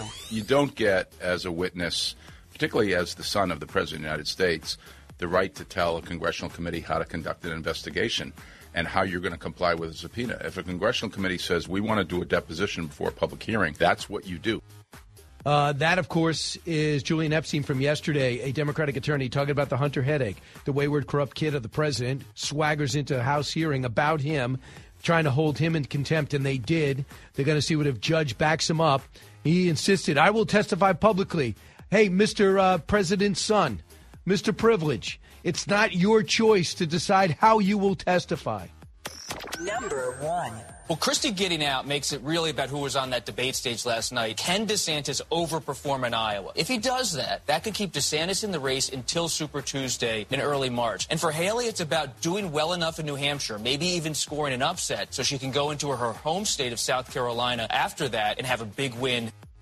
There you go. Uh, that is speculation from CBS. 2024 felt like election day with Trump at a town hall, DeSantis and Haley in a one on one debate. Chris Christie dramatically bows out. A huge day for 2024. And of course, the Hunter antics in the afternoon. Andy McCarthy joins us now, best selling author, Fox News contributor, former assistant U.S. attorney for the Southern District of New York. Uh, Andy, welcome back. Brian, it's great to be here. It's my first day in 24 years that Bill Belichick is not hovering over me, so it's a good day. You're a Jet fan? Oh yeah. He the guy won. The guy was in nine Super Bowls, won six of them. But the greatest joy he had in his career was beating the Jets' brains in twice a year. So. Not not in his last game though. No, not in the last game. That's probably why he had to get out. so, so you know he's not done, right? There's no way he's done. No, I think he'll end up in um, like Oakland or uh, not, not Oakland, uh, Las Vegas or Los Angeles. I wonder if Saban is looking to get a pro job. I wonder if that's why he got out. Well, I'll tell you what. I, I know somebody really close to him who said he is so fed up with this portal that kids are walking up to him saying, "Hey, coach, if I don't get more money, I'm leaving." He's like, "Really?" That sophomore used to want more book money or uh, a chance to get out of practice or maybe a, a, good recommendation for a chiropractor is now asking for more money with a marketing agent. So he just doesn't want any part of it. Well, you might, if you're going to deal with that, you might as well go pro where it's part of the territory, but you don't have to do these recruiting trips. But just keep in mind, he failed in Miami. Yeah, well, you know, Belichick failed in Cleveland before he got to New England, so and got Tom Brady. So, and that's going to be yeah. the bigger question. So, Andy, first yeah. off, Hunter's antics yesterday. Uh, in retrospect, uh, I told you I was I was on the air. I was in D.C. We have five monitors there. Well, they went from zero Hunter coverage, including Fox, to all solid Hunter coverage. I watched prime time last night. Even though they were doing post debate, they were talking about Hunter. Do you think he accomplished something for him? While I believe he hurt his dad, I believe he he hurts the story. Did he help himself legally yesterday? Well, he, he I don't think he can really help himself legally here, Brian. Well, the you know, contempt. any he day can that shield you his- yeah. Yeah, any day that you increase the possibility that you're going to face additional prosecution is not a good day for you legally. But he may think that that's small potatoes given the other legal problems he has. So this was really all about politics. And I think you can't judge whether it's a positive or negative for him unless you unless you play it out. So playing it out, if here's what the committee wants to accomplish. They know because of the indictments against him and the other information out there, Hunter is not going to testify. This whole escapade is all about how do you spin the fact that he won't testify. He doesn't want the story to be he's not testifying in the sense that if they ask him questions, he will assert his Fifth Amendment privilege because the answers would incriminate him. That's not what he wants. And if you remember, in the January 6th committee hearings, what that committee frequently did was bring in witnesses who they knew were not going to answer the questions and were going to take the fifth. They got them on video taking the fifth, and then they played the video again and again and said, why would an innocent person uh, not answer questions out of fear of being incriminated? So that's the that's the game. He doesn't Hunter doesn't want the committee to be able to do that to him. So what he's trying to spin is a narrative that the Republicans can't be trusted to take a deposition because they selectively leak it. Basically, they do what he's accusing them of doing what Adam Schiff does, right? Um, and he doesn't want what he wants people to think is that he was willing to answer questions as long as it was in public, where they couldn't bring him down to the basement, um, ask them unfair questions, and then selectively leak. But the truth of the matter is, everybody knows if he were to come in to testify, he would take the fifth. And he's trying to spin a better story than taking the fifth. That's what all this is about. Right. He wants to be a sympathetic figure, and he wanted to testify publicly. He probably wanted to do it. He'd have five minutes with Josh, uh, Jared Moskowitz, making him seem like a hero, then five minutes with Comer ripping him apart. And in the end, he'll say, "I withstood it," and uh, these Republicans are brutes and don't know what addiction's like. That's what he, that's what he was hoping for. But Abby Lowell coming in, him coming in and coming out, it does make the story last a little bit longer, and we got a lot more video, don't we? Yeah, that's right. And I think that um, the thing he may not have been bargaining for, uh, you know, I, I, Nancy Mace is not my favorite member of Congress, but in these moments, she's very theatrical and very effective. And I don't think he bargained, you know, I think he thought that he was going to have everybody kind of back on their heels because he surprised them. And she instead lit into him for about three or four minutes. And that video is going to live on. That's a very low moment for him. And then he just looked. I- mean, if you're going to do something like this, don't run out of the room because Marjorie Taylor Greene is going to start asking, you know, making statements. You look so small doing that. So I, you know, I think if you're going to try a stunt like this, you you sort of need to be better prepared for it and um, you know Mhm. understand what the downsides might be. As a political thing, I, I don't think he accomplished very much. Well, he helped his movie. Here's Nancy Mace, Cup 24. First of all, my first question is who bribed Hunter Biden to be here today? That's my first question. Um, second question, you are the epitome of white privilege, coming into the Oversight Committee, spitting in our face, ignoring a congressional subpoena to be deposed. What are you afraid of? You have no balls to come up here. She went on, cut 25. I think that uh, that Hunter Biden should be arrested right here, right now, and go straight to jail. Our nation is founded on the rule of Come law. on, come And on. the premise Come that on. the law applies equally to everyone, no matter what your last. Point of order, Mr. Chairman. um, Point it of order. doesn't matter who you are. So that's what you were talking about. She was in the moment. Yeah, she's very effective in that stuff. I don't, you know, uh, I don't go for a lot of the hijinks, but I think in that moment, since he was grandstanding, you, when you want a grandstand, you you need to make sure that you don't run into a better grandstander, and I think he did. So I want you to hear uh, this is Hunter Biden being questioned by uh, our reporter Hillary Vaughn as uh, as he number one they were screaming out about his crack use, but uh, here's a little of that exchange. Let's listen. Mr. Biden, why did you put your dad on speakerphone with your business partners if he had no involvement in your business? Do you have a dad? Does he call you? Yes. Did he answer the phone? Yes. Okay. But why did you need to talk to him during business meetings if he had nothing to do with your business? Pretty straight, right? I, I think I was on with uh, our friend um, Bill Hemmer and Dana Perino yesterday when this was all going on, and I, I told them that um, if it weren't for witnesses like Hunter, I'd have had a very short career. Um, you, you have to believe that Abby Lowell must have told him, you know, eight ways to Sunday, Hunter, just keep your mouth shut. Don't speak. Don't talk. Don't say anything. But he can't help himself. But no wonder the Republicans you know, want to get him into the deposition room because I think he's going to do nothing but take the fifth. But he's a loose cannon. You never know. Maybe you can provoke him into saying stupid stuff. Yeah, uh, possibly. I guess we see we go from here on the legal case. What about the art? What about the art? At the very least, the perception that these Democratic donors were buying his art. He, the president said he had no contact with them, and it turns out this guy, the artist George Bergès, said, "Oh, I talked to the president about it." And the woman that bought the art gets a prestigious position weeks after buying the Hunter Biden's paintings.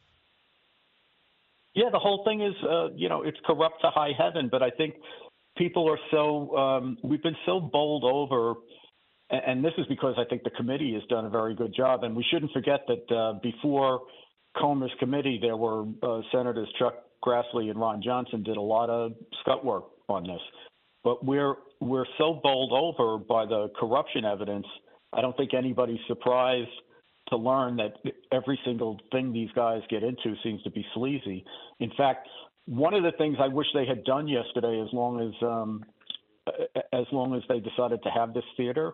Um, if I were Comer, I'd have, I'd have been ready to give a subpoena to Kevin Morris, who showed up, you know, the sugar bro who showed up with Hunter, because Hunter had a 10% stake in that Chinese investment thing that he uh, that he got into in 2013 when he takes the trip over to China with Biden on Air Force Two and meets his Chinese business partners, and that's a very lucrative business concern.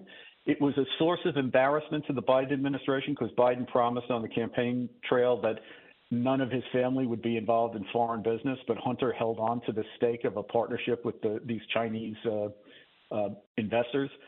Uh, and he seems to have transferred that 10% stake to Kevin Morris, which may explain why Morris has uh, been, you know, it may go in, in part to explain why Morris Wow. has been so generous in in paying off Hunter's, uh, you know, taxes and the like. That's So amazing. I'd Using it's to- basically Hunter's money. Well, it's a you know, look, it's a investment firm that, as I understand it, you know, controls over two billion dollars in investments, and there are some reports that you know a ten percent slice of something like that could be worth millions of dollars. Nobody knows how much it's worth because everything they've done uh, with respect to it is behind the shade. So I haven't been able to find out as much as I'd be interested in finding out. But the the person to ask about it, I would think, would be Morris. So uh, another story that is a passion of yours that you flagged years ago was the investment of foreign entities into our universities. And I had Eli Lake on last week who wrote about Texas A&M. I did not know Texas A&M was a leading innovator when it comes to nuclear energy and technology and possibly weapons obviously. And it turns out Qatar does. And they put a huge investment into Texas A&M in Qatar and here. What's your reaction to this? And do you think it's time for any candidate to understand that this is a security risk Oh, I absolutely agree with that. I also think that Qatar is allowed to play this game. I'm glad Eli, who's the best, is is all over this, but I I, I think that um, Qatar gets to play this game. That uh, they're an ally of the United States. I think Biden gave them, uh, you know, major non-NATO ally status, and to me, they're just the lifeline to Hamas. And I think in a lot of ways they've um, they've kind of replaced the Saudis as the as the main patron of the Muslim Brotherhood. Uh, and back in, you know, probably from uh, you know 2010 or so going backwards, uh, the Saudis had a lot of investments going in American universities, and I, they still do. But I think Qatar has picked up uh, a lot of that as well. So this New York City public school has got this story. This elementary school uh, is being accused of Jewish erasure after a map from one of its classrooms surfaced showing all the countries of the Middle East except Israel. It's labeled Palestine. So this was exposed in the free press by this friend uh, Francesca Block. Uh, I'm shocked by that. That no kid would go home and maybe not bring that up or bring home a test or a map that they had to color in and not hear about that. Your reaction? Well, I, I think Brian, the one silver lining of COVID was that it started to give us a kind of an inkling of what was actually going on in the schools when the kids had to attend school by video from home and the parents got to see what went on. Uh, so I think we're paying it a lot more attention now.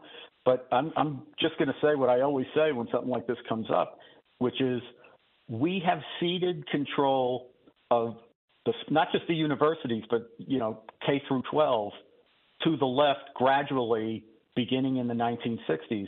And if you hand over the institutions of learning and opinion to progressives for three generations, you get the demonstrations you know, that we're going to wake up one day and, and, and we're going to have exactly what we have. Yeah, it's called the Arab Cultures Program, and it was funded by Qatar, uh, the Qatar Foundation uh, International, uh, a nice nonprofit.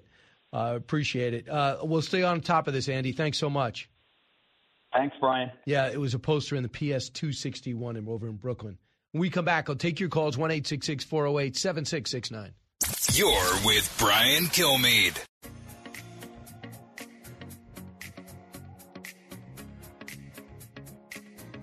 The talk show that's getting you talking. You're with Brian Kilmeade.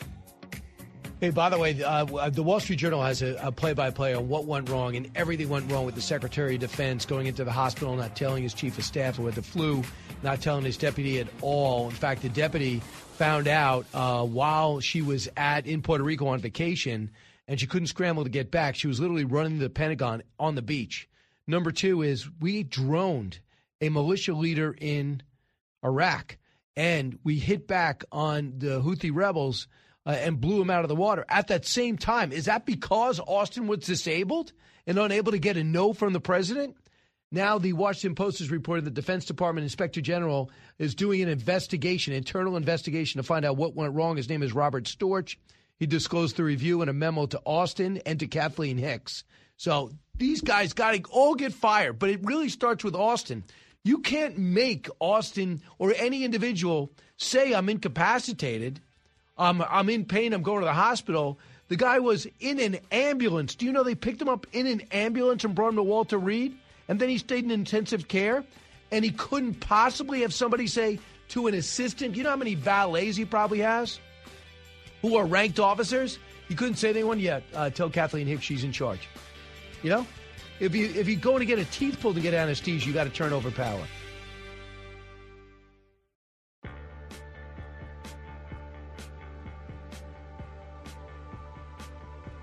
He's so busy, he'll make your head spin.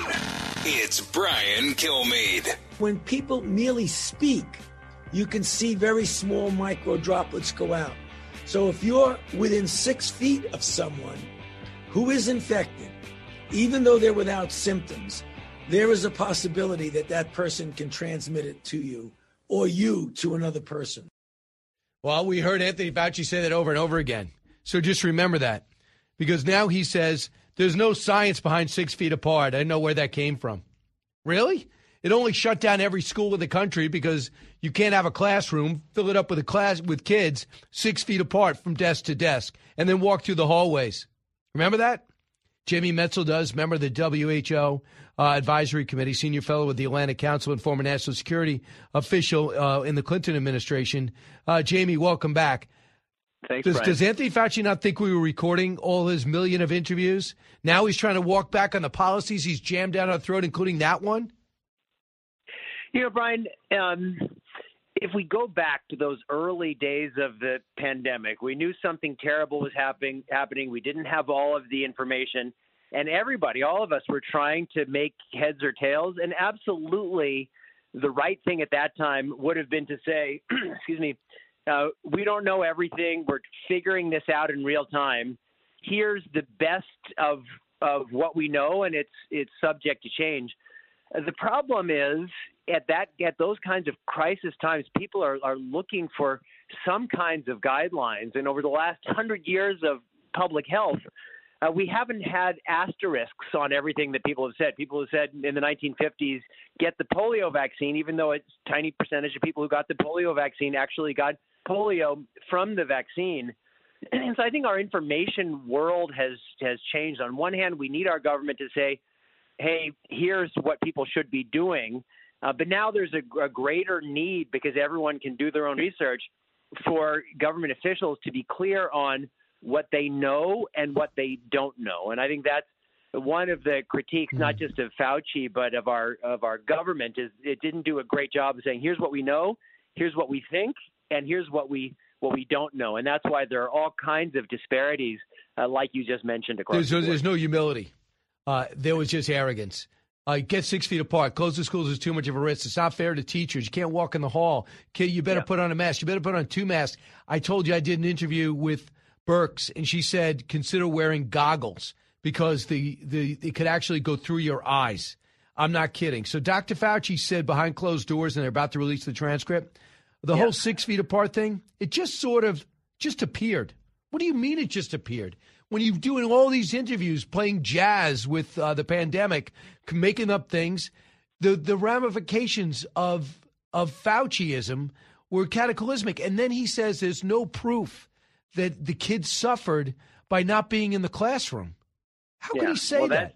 Yeah, that that's for sure uh, not the case. I mean, we've seen in all the reading scores, the math scores, uh, there was a, a the kids really suffered. And again, in those early days, everyone was trying to make heads or tails of it. But my assessment of the school closings um, is that the teachers, and particularly the teachers' union, um, were fighting aggressively, not just to protect the teachers, but to protect the lifestyles of teachers and our young people who actually we've seen from all the epidemiological data uh, young people were the least affected by the the um, SARS-CoV-2 virus. So I do think that we were too aggressive in the school uh, closures, and I and I think there were a lot of people who were involved in that. We look around the world at countries that did things differently with school closures. Uh, they weren't massively penalized by that, but more broadly, we know from the economist figures that we had 27 million excess deaths as a result of the pandemic. So the pandemic was serious. We needed our leaders across the board and our governments um, to be guiding us. Uh, but I certainly agree with you that uh, a dose more of more humility would have been very helpful. Yeah, the lab leak. If you said that, Jamie Metzl, if you think Yep. it just came from a lab, you you might have had your Twitter account suspended. You were called, Yeah. you were uh, ostracized in, in public. How how dared? I think you were one of the people that said it. There's an excellent chance this came from a lab. Now he says it's not a conspiracy theory. Does he not know for a year and a half he was saying that? And was, was he behind the scenes putting pressure on people not to say that it was from a lab leak? He wants us to believe our kids were not affected, and he admits the mandates increase vaccine hesitancy, and he admits he told colleges to impose this mandate on their students. Yeah, so there's a, there's a lot there, Brian. Certainly on pandemic origins, as you know, and you guys, you and I have talked about this many, many times over the past uh, four years. I and You and you were were speaking very vocally early on.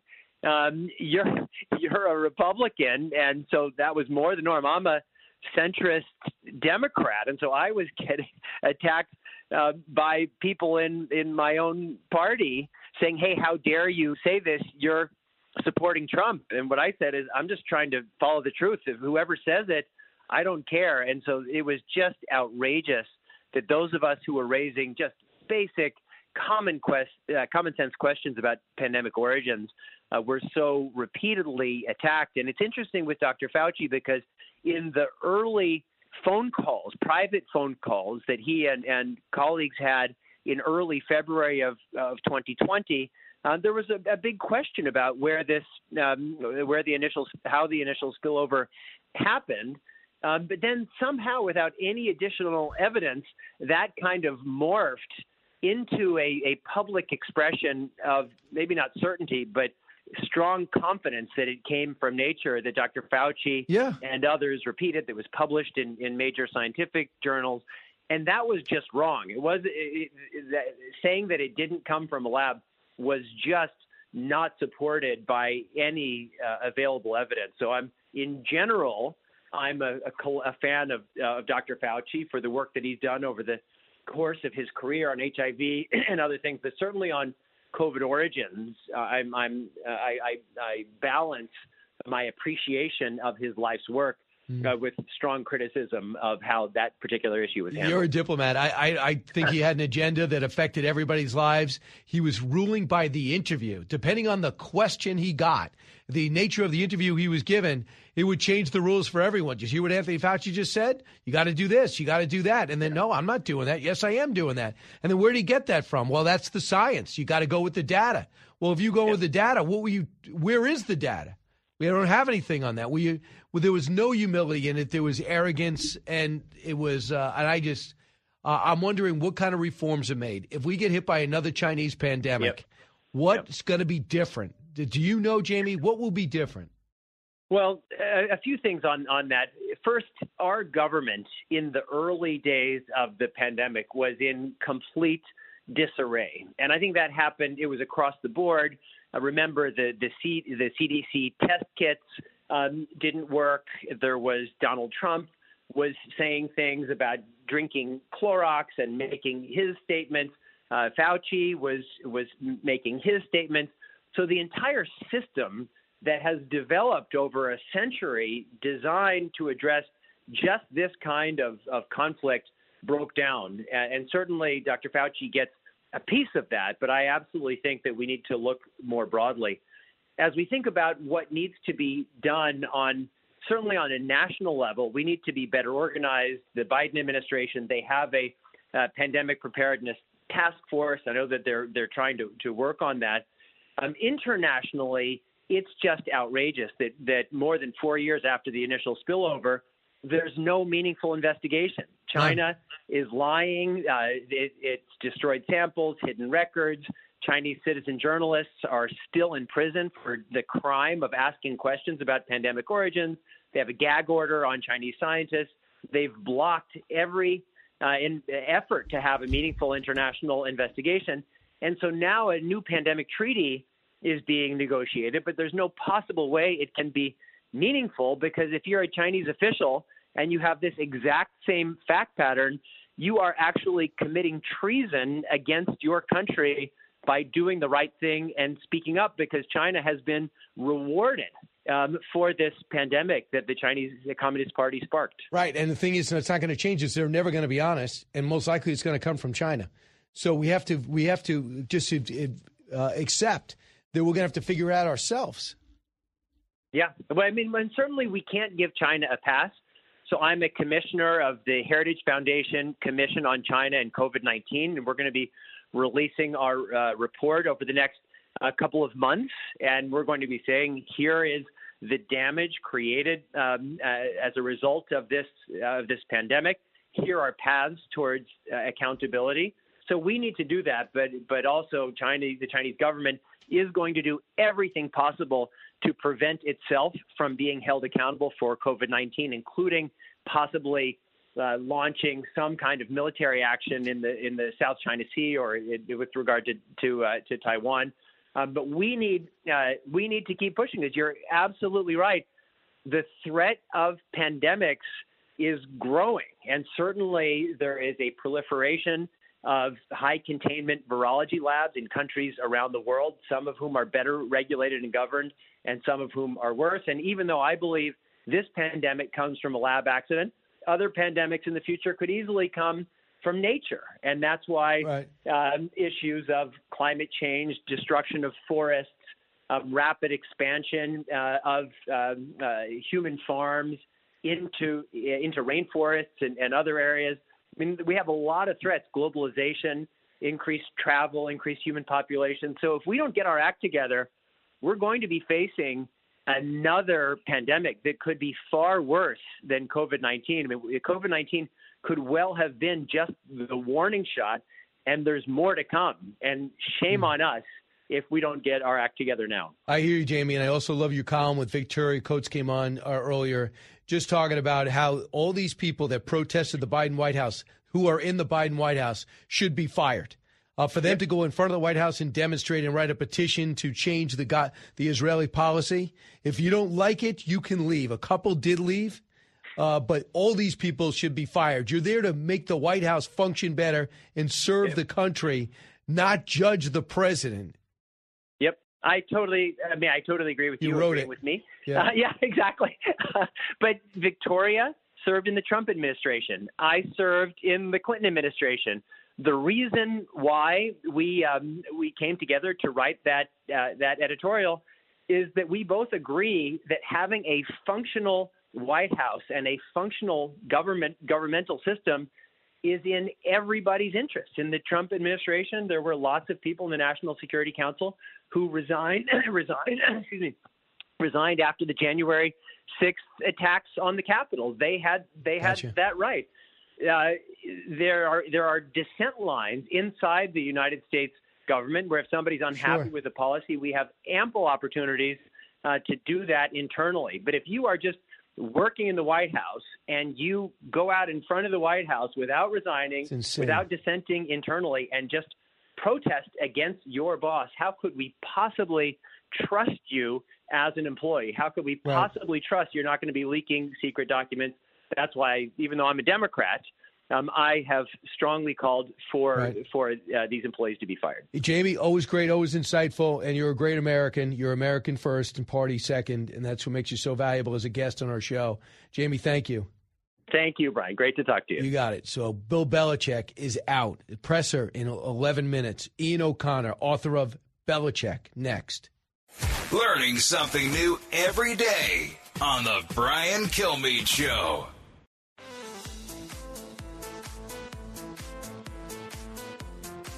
Information you want, truth you demand.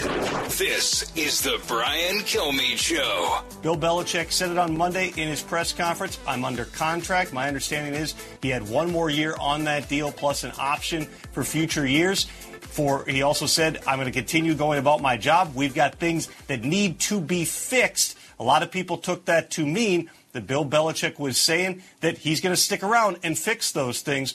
Ultimately, what it appears, based upon the conversations that took place this week, was that it was Bill Belichick going to Robert Kraft with things that he would have wanted, Kraft going to Belichick with things that he would have wanted. Those things did not sufficiently line up. So anticipate a formal announcement as soon as today.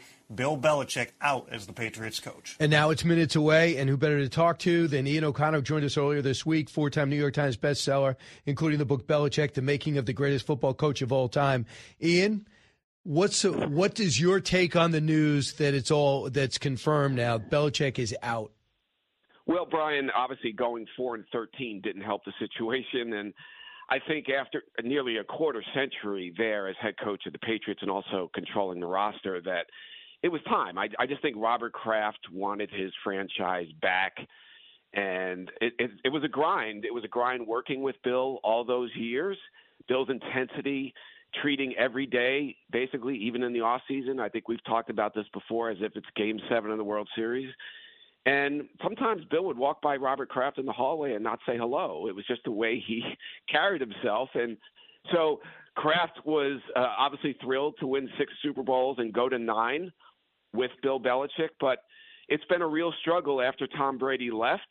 I don't think Kraft ever wanted Brady to leave the organization. I think Bill had uh, different ideas on that, and it didn't work out. And it's just time. It's time at four and thirteen. Their offense is a wreck, and I, I, I don't think too many people in and around New England are very surprised by the news. 29 and 38 Brady uh, the Belichick was without Brady. And remember he had a bad first season, Brady takes over the second and everything turned around from then uh, from there. Um, and so him being out and struggling it reminds me very similar to Shula and Landry. However, nobody thinks he's going to retire. Does Ian O'Connor think he's going to retire? No, absolutely not. I, I think he'll definitely coach next year. The question is where. I think Bill has to realize that he needs a quarterback in place. Now, I'm surprised there's a report by the Athletic that Washington is not interested in Belichick. Washington has the second pick, so Bill would be able, if he had that job, draft his quarterback and go from there. But wherever he goes, let's say it's the Chargers. Well, he knows he's got Justin Herbert, a very good young quarterback, in place. And without having that player in New England after Brady, he thought it might be Mac Jones. It didn't work out. Bill really struggled. And great coaches need great players and franchise players to be to be great. And he didn't have that in New England after Brady left. And I think he needs to make sure that wherever he goes, that player is basically already in place. Here's what Adam Schefter said, cut 50. The team that would make some sense, I think, in the eyes of many across the league would be the Atlanta Falcons. If we remember in the past, Arthur Blank once pursued and didn't get Bill Parcells. Bill Belichick learned at the feet of Bill Parcells the Falcons could use a head coach. Okay. There's nobody so more. your your thought about that? Atlanta, there's a lot of smoke there. It seems to be the leader in the clubhouse. They don't have the quarterback in place that I'm talking about. Maybe they move up in the draft to get that player, but it's an easier division to win. So I, I think Atlanta is probably the leader for, for Bill's services right now. It would just concern me given that that player that I think he needs is not already on the roster. So he's got to find a way to get that player. Is it going to be friendly? Are they going to be friendly? Your prediction: friendly presser today? Yes, very friendly. Yeah, I, I think that's the way Bill goes. I think he's going to show some of his humanity that he's long showed to his friends behind the scenes. All right, that's your prediction, Ian. We'll see if we see more than one or two words. I'm out. Uh, we'll see. Ian O'Connor, thanks so much. Pick up Belichick. Thanks. Find out the true history of the coach who's still got another chapter.